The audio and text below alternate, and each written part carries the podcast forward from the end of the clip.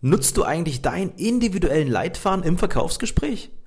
Ja, wenn ich die Frage im Vertriebstraining stelle, kriege ich immer ganz, ganz große Augen. Warum soll ich das denn nutzen? Ich kann das doch ganz locker aus dem Handgelenk rauszaubern, mein Verkaufsgespräch. Einwände, ach, die werde ich ganz, ganz spontan behandeln. Hey, und genau so ist es nicht.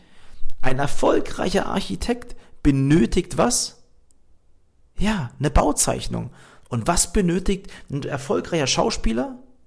Ein Drehbuch. Und ein Drehbuch und eine Bauzeichnung, das kann auch im Verkaufsgespräch euer Leitfaden sein.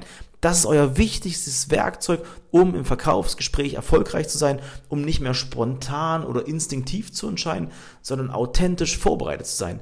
Deswegen überprüf regelmäßig deinen Leitfaden, ob du ihn noch aktuell nutzt.